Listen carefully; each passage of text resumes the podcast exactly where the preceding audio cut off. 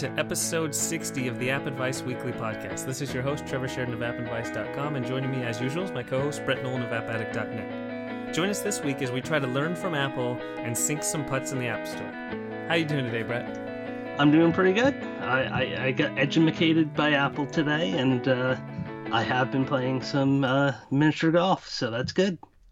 And so the really big news is that Apple actually hosted an event, but hopefully you didn't get your hopes up because it was just an education event. There was a reason they weren't hosting it in Cupertino and they went to Chicago to host it. So it was a focus on education, and as long as you have that kind of understanding, the hour long event made sense. And so the highlight of the event was the inclusion of an or the release of a new sixth generation iPad that is replacing their entry level. It's not an all new iPad. It's just their entry level has now been upgraded with a new A10 chip.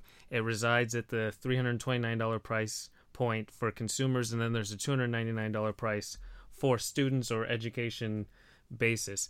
And then to continue that theme, they have a new support for Apple Pencil on that entry level, which is a nice addition. And then there's going to be a new classwork app allowing teachers to assign stuff. It's kind of like the Blackboard app, but it's specifically from Apple. And then there's going to be a ClassKit API so that educators could create educational apps with classwork integration. And then the Apple Pencil has been integrated to work with iWork. And I think that's everything. I think that's yeah. So my biggest uh, thing I first looked at as soon as it was over was I wanted to kind of break down and see how this compared to the 9.7 inch iPad Pro that I own. And so the big differences are well, not only is it way cheaper, but it's got that A10 Fusion chip that's in the iPhone 7 and 7 Plus, and that is instead of the A9X chip, which I currently have in my 9.7 iPad Pro. Then, as far as like the display, it's very similar. It doesn't have that True Tone display or the uh, laminated, fully laminated display or the anti-reflective coating. And then otherwise, it's got slightly worse cameras than the original 9.7 iPad Pro. It only has two versus four speakers and that's pretty much it. It's pretty much if you can live with that lower camera and don't really care about the coatings that are on there, you you could go for this for 329 and save a lot of money. Yeah, because that iPad Pro still resides at the $599 price point. And if right, because have, it yeah, any education it, well, discount, they have the 10.5 inch now is yeah. the one that's there. Right. And so I'm sure in June we're gonna have a better iPad anyway on the iPad right. Pro level. So right, but it, you could tell the whole purpose of this entire event was really to go after the Chromebook because the Chromebook you can get a Chromebook that's what a lot of schools use for 250 so they really had to go in and try and attack the Chromebook, try to set up this infrastructure because a lot of these schools are already hooked into all the the Google apps for things. They use Gmail, they use all of the free productivity apps that come with Gmail. There's already infrastructure set up for teachers to kind of view what kids are doing. There's Google Classroom to share all of the content amongst like a group of students can all work together and collaborate. And so all this stuff already exists in the Google infrastructure, and even schools like my wife just recently did a short-term, long well, long-term sub position at a at a fairly uh, expensive school district, and they all used iPads. But even on those iPads, they were using all of the Google Docs various tools there because that's what kids are used to. They go home at night, they can log onto a computer and edit those things fine with a keyboard and everything, not have to worry about uh, using touch based things or having a separate Bluetooth keyboard. But they, every student had an iPad. And so obviously they're not carrying around books. It's a lot easier that way. But still, I think Apple has an uphill battle to really try to break into these school systems, even at that $300 price point, because that doesn't include a keyboard, that doesn't include the pencil. And yeah, they take $10 off of the pencil for students, but still, even if you got the cheaper Logitech one, that the crayon one that they're coming out with, you're still talking about about $100 for a case with a keyboard, plus the $50 for the crayon And so now that's another 150. You're up to 450 at that point. A school district, if they're just looking at cost, they are going to go with the $250 Chromebooks over this $450 investment in each student on one of these iPads. That's definitely true. And yeah, I don't think the event changes the equation drastically. Because three hundred dollars, and then you're focusing on the Apple Pencil. So say that gets you to three ninety for just the iPad and the Apple Pencil. That's quite an investment on a per student basis. And I don't know if Apple showed enough in that classwork app being able to be like that's a distinguishing factor for iPad and using in the classroom. And then you did mention that Logitech Crayola crayon replacement. It's like a pencil, but it's more, you know, fatter for your drawing, and that's forty nine yeah, bucks. Too. Yeah, but then it doesn't use Bluetooth con- to connect. It uses a different type of frequency connection, and it only lasts eight hours. So that's a whole different kind of conundrum. oh, I didn't. Yeah, I didn't look up the stats on that. The, I mean, they definitely made school look like a lot more fun if you all had iPads. I'll tell you that much. Homework looked fun, but it was I, can see where like if you're in a in a, a, school district that has money that maybe focuses more on that methodology of letting kids just be creative and do pretty much what they want, kind of like free thinking rather than a strict curriculum. I could see where this might be a better device just because it allows for much more creativity than like a, a Chromebook would. You don't have uh, the really nice cameras. You don't have all the, the the portability, although they are starting to come out with some Chrome tablets as well. But in poorer districts, I can't see this happening. So I don't I don't know. It, it was a nice to see, but and it it looks really nice, but I I really don't think they're going to make the impact they think they're going to. And I almost wonder if that's another reason why this really wasn't put out there because otherwise why not ha- show this out to everyone do it like one of their normal events get consumers all excited about it. They have kids they're they go to pto meetings they have input into the schools. They could go back and say look we want our kids to be getting ipads. We don't want to be carrying around books. We want to be able to do all this fun learning and i think my kid would really benefit from this but because they kind of kept this closed door and just with the schools and teachers and people who happen to know about the event, I don't think it's going to have like the impact they hope it would. Yeah, and that makes you question why they even set up the whole thing because it it wasn't like groundbreaking. You could have done a press release to say we have a new version of our existing $300 iPad designed for schools. So that made it entirely weird to just have that and I mean, that's pretty much the Apple education event. Hopefully, you weren't expecting like some groundbreaking change to the way education works. Yeah, yeah. And so, continuing the education theme, Toca has a new app this week.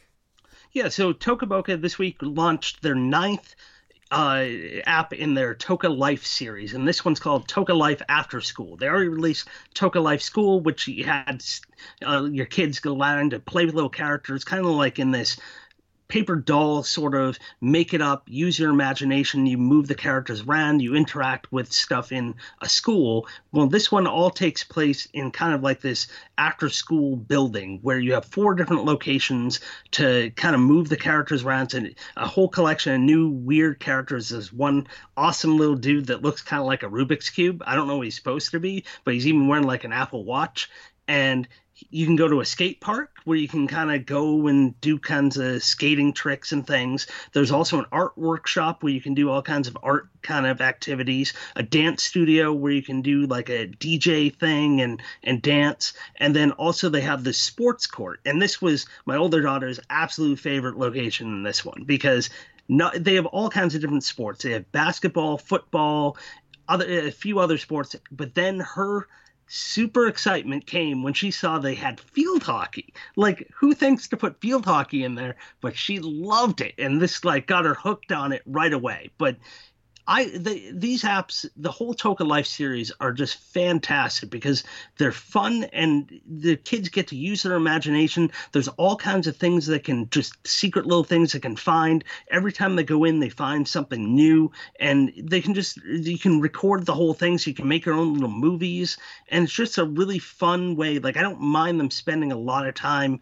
on their devices if they're doing something like this that's fun and creative and not just some mindless matching game or something like that. So I highly recommend these Toca Life series. If you haven't played them yet and you have kids, you should definitely pick up one or two of them or all nine of them if you want. But it is a great series of apps. And so it's just more the same with different themes, right? It's not like reinventing the wheel. No, no, no. They're just building on the the popularity of what they've done before, and they just introduced new locations, some new characters. It, there's like 27 characters total, but I think a couple of them I recognize from the other apps. But uh, it's more of the same. It's just they, they keep on giving you new little locations, new little fun things to find. Okay, and so that is Toca Life after school. After school. Yep and it's two ninety nine, and it's a universal app. And so we can continue kind of playing around with the games this week. And so it's worth noting at the top this isn't going to be the most prolific new release week just because the Game Developers Conference was last week. So a lot of developers were in San Francisco for the event and they weren't releasing new games, but there was still a few to talk about. The first one is called Nano Golf and it comes from Nitrome. It's their latest effort. It has the familiar retro art style, and this one it has the mini golf style, but set up into more of a puzzle aspect. So the full name is Nano Golf Puzzle Putting. So you really need to kind of focus on your shots because you have a limited number of shots to get to the hole, and each set of holes is composed in a course. The courses have new kind of challenges.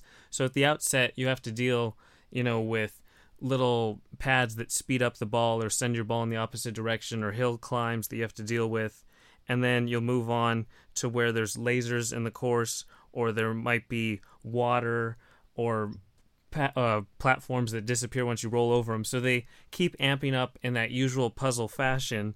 And all told, there's over 70 different courses, and each one just amps up the difficulty because you pretty much have two shots to get par, some only one, and then usually you'll get like three or something. It's a bogey, and there's so many ways to lose your ball to the point that you there's actual boss stages where things are moving and so you have to respond to the action on the screen rather than just the more methodical golfing approach.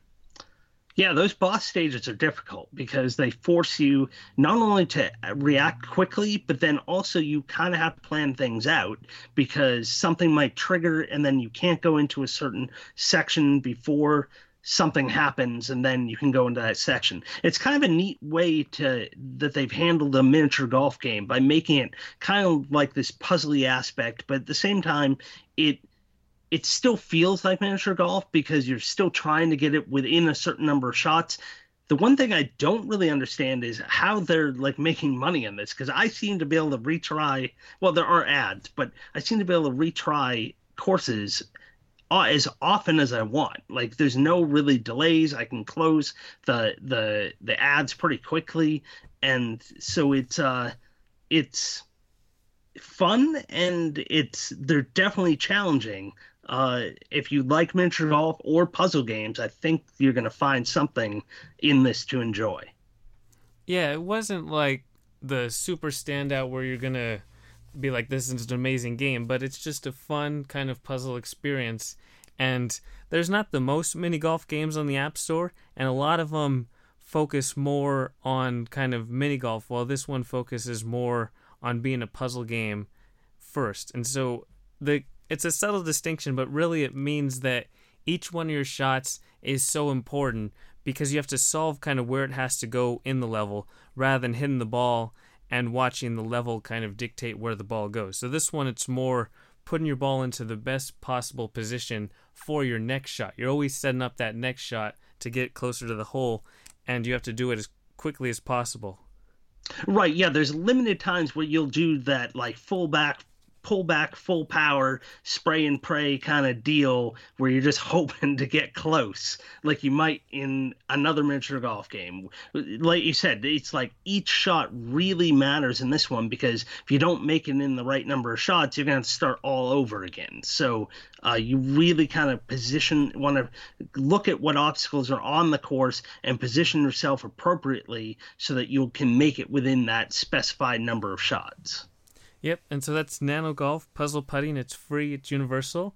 And then last week we talked about Fortnite, and kind of a couple days later, PUBG, which is public under player player, player underground. Okay, yeah, and it, it's like the competitor. It came first, but then Fortnite kind of took it, ran with it, became super popular, came to iOS. PUBG then launched on as as a soft launch, and then once they saw Fortnite come to iOS, they released out of soft launch super quick. So it has the original idea, but then Fortnite came to iOS first. But both are very similar, where it's that hundred player battle royale. You dive into the island. The island shrinks down as you go, and you try to be the last one standing, with either trying to find a place to kind of scavenge and hunker down, or go around and kill as many people as you can, or balance the two. The main difference is really that Fortnite kind of just fits better on mobile. I know they're both coming from the console PC, but Fortnite, the round condenses a lot quicker, where that big storm gets everybody closer and closer together at a quicker pace, so each match doesn't take as long, which is what you want on mobile gaming.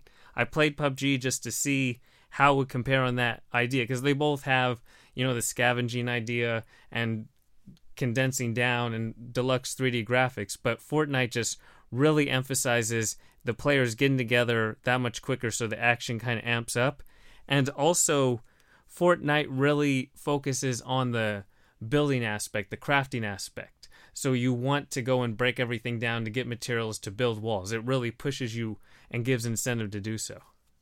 Right, yeah. PUBG doesn't have the whole crafting aspect that Fortnite has. So you can scavenge, but you're scavenging for uh, guns, you're scavenging for clothing, you're scavenging for items. The other big difference is in PUBG, you can uh, drive cars. So you, as you're running around, you kind of almost need this because it is so slow to close things. There's also this other little like red section. I don't think you can be in the red section when that's happening and uh, that was I was a little confused. I definitely preferred Fortnite, but this one it, it, like it was way too open. I basically I got in second place just by hopping in the car, driving around and mowing down people with a car as they were trying to shoot at me and then just keep on driving. I could always outrace the the shrinking place in a car, and it seemed like the car could almost drive like on the side of a cliff and not fall over. And so it was a little weird, but I, I would say both of them have excellent graphics. Both of them have excellent controls, even on like touch controls and mobile. They they feel like pretty much the exact same game, really. You like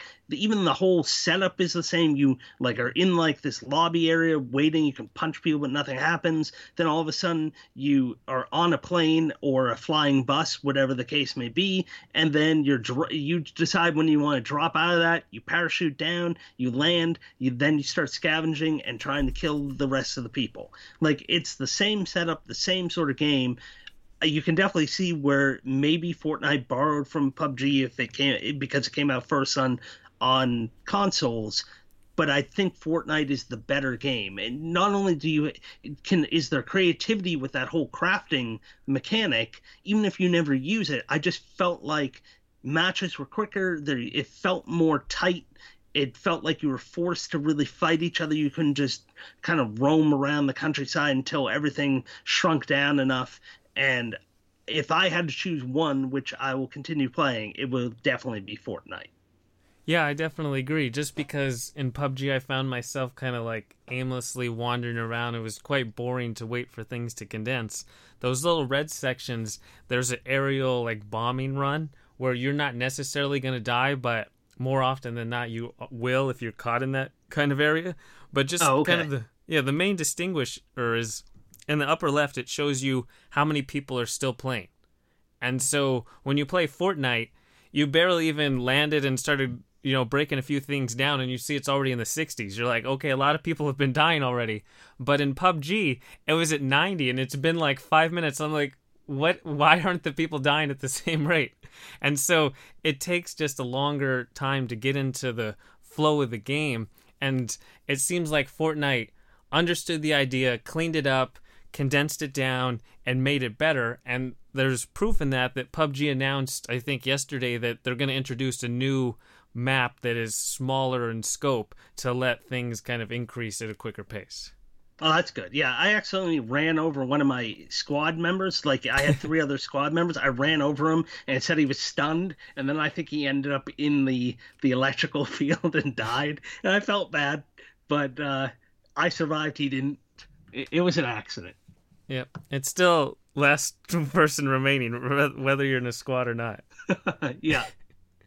and so that's PUBG, and it's free. It's universal. And then this week it had a bunch of different games, but I don't know how memorable any of them were or are. And so I tried out Flip Color Surfer or Surfing Colors, and the game at first glance it's reminiscent of Power Hover. It has that same kind of idea. You're on a skateboard rather than a hoverboard, but just from looking at it, it looks similar. So I tried it, fired it up, and you start playing it, and it doesn't really play like Power Hover at all and that's mainly because it plays a lot worse. And the main problem is that it's super easy, like so bland that the main reason you're gonna die is you get bored going through the monotonous flow of it, and then the controls aren't smooth. In Power Hover, it feels like you have full control of that hoverboard to move your player exactly where you want to, which is needed when there's tight sequences. This game, I guess, that doesn't have the same tight sequences, so you don't need as fine tuned controls, but it just it never feels that good because the idea is that you're sur- you're kind of skateboarding in a surfing idea so it's more of a half pipe idea where you're going to go back and forth back and forth but it just it seems like the game has all these little neat pieces but it doesn't come together because you can go over these special colors blocks that changes the color of your character and then you can smash through the same color ones and then avoid the other color ones. So that's neat. And then if you get to the top of the half pipe, you can pull off tricks, but those don't really seem to have much bearing in your overall score or anything. And so there's these neat little extras, but they don't really come to make the game any more interesting. Yeah, I only played a very little bit of this and you're right. It it feels like they tried to take what they thought was popular with other games, but then and put their own spin on it, but they just never put enough into it. Like it just it gets kind of boring pretty quickly. And if so it is free, it's universal. If you do want to try it, it's called Flip Surfing Colors. But if you like hearing games ripped, this is the section for you. So Pacific Rim Breach Wars and the new Cartoon Network Matchland are both matching games combined with a popular theme and both are very disappointingly poor efforts. So with the Pacific Rim game, it plays almost identical to the Godzilla Smash 3 game, just instead of Godzilla, it's the Pacific Rim character, so that's super exciting. And then Cartoon Network Matchland, you get to play with 20 different Cartoon Network characters, you know, like from Adventure Time or Steven Universe, but it's set up in this battle way where you make matches and then those matches are going to damage your opponents, but it freezes or it doesn't freeze. It has to like pop. You make one move, and then there's a timer until you can make as many moves as you can to line everything up, and then all those things go in. They do their attack, and then it's like wave completed, and it's like I I see all these more matches to make, but wave completed. You already kill everybody. Who cares if the board's set up for good matches down the road? So you only have to make like one or two matches, and then the level's complete. So it's not really even a matching game. Right. Yeah. So I never, I never played the original Matchland, and so it looks like it's pretty much the exact same game, but now they just substituted in the Cartoon Net- Network characters, and the biggest complaint well one aspect i did kind of like it i'm kind of sick of matching games but i did kind of like the way they set it up where you can drag anything and you can drag diagonal as well to kind of set up bigger and bigger matches. And as long as you're setting up a match it kind of resets that timer a little bit to give you a little more time to try to make more and more matches, as many as you can. And then if you drag something that doesn't make a match or doesn't increase the amount in a row or a column, then it immediately fires out what you did match and then uh, attacks the enemies that are on the screen at that point. The problem I had was it didn't entice you because you had such limited enemies you had to fight against it didn't entice you to really make a ton of matches because you if you knew a next wave was coming you didn't want to mess up your board and destroy these possible matches you could use on the next one. So you're really trying to make the bare minimum of matches and save stuff because you know there's more waves. So why there's no incentive there to make as many matches as you can unless you have some super powerful thing you're going against. You might as well hold some back in reserve so that you can quickly make some matches on the next wave and the next wave after that. So it was kind of counterintuitive because you weren't really rewarded for going all out. It was kind of just wasting your ammunition. Yep. And so, Cartoon Network Matchland and Pacific Rim Breach Wars are both free and universal to get you in the door, but I don't know if you should go in that door. And then there's Jellycopter, which it comes from Kiloo, which they made Subway Surfers, and ever since then they just can't find a good game. They've tried all kinds of different things, throw a bunch against the wall and see what sticks, and Jellycopter's not sticking even though it's jelly based. It's essentially a Flappy Bird style game but it plays more like Jetpack Joyride, where it's more of a cave flyer and you just kind of tap and hold to hover through the center of the screen. And also, there's no real obstacles. The only way to lose is hitting the top or the bottom as it condenses down. There's no like moving pipes or any kind of anything to come at you. I mean, I tried to play into it to really okay these are just the early stages right? And so i'm going and nothing keeps changing or doing anything. The background environments change from like a sand world jungle world frozen world but nothing ever actually changes in the gameplay. Yeah so this one i never even tried. I thought i thought the copters look kind of cute and it's yeah. like that square blocky cute characters but i am so against flappy bird that it that's what it looked like to me that i was I didn't even bother to download it.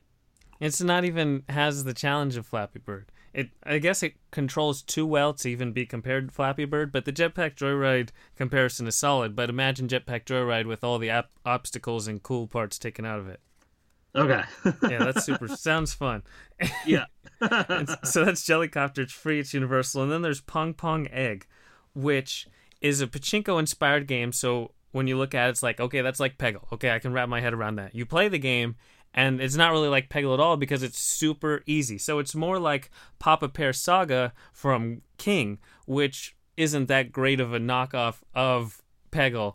It's more of a simple version where there's less things to hit, less aiming and precision required, and it's so this one you're kind of knock into different vegetables to create omelets with your eggs and various things, but the requirements it's like hit three carrots. It's like okay i took one shot i hit those three carrots and levels over. That that's not very appealing when it's that boring and lack challenge. So that is pong pong egg. I should have never downloaded it.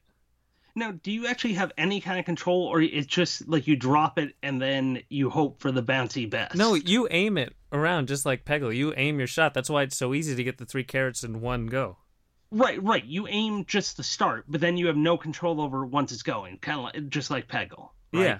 Right. Yeah. Okay. It's just the levels are set up where there's no real obstacle to the objective. There's no like, right. oh, I need to clear out this section of blocks to get over to these other blocks. Right, and there's not even much on the screen to begin. Yeah, with. that's what's most yeah. disappointing. The Peggle board, there's like you know hundreds of little dots and bricks on the board. This one, there's like 15 things total. Yeah, this almost looked like like a Peggle Junior, like kind of aimed more towards kids or younger players that don't want the challenge of like a, a real Peggle game. Yeah, I can see that, except for all the menus.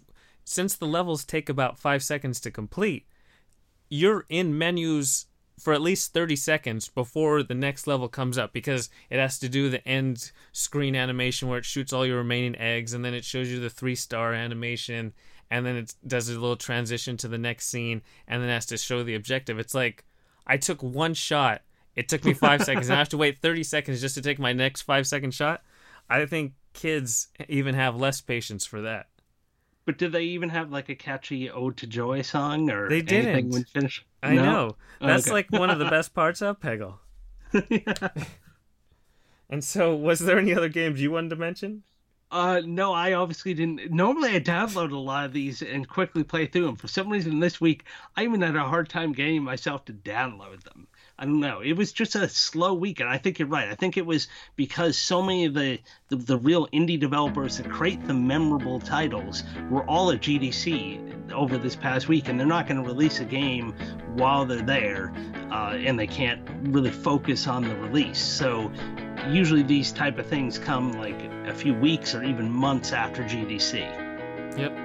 And so, I think that's it for episode 60. Yep, that's all I got. To everyone listening, we hope you enjoyed, and we'll talk to you next time. Talk to you later.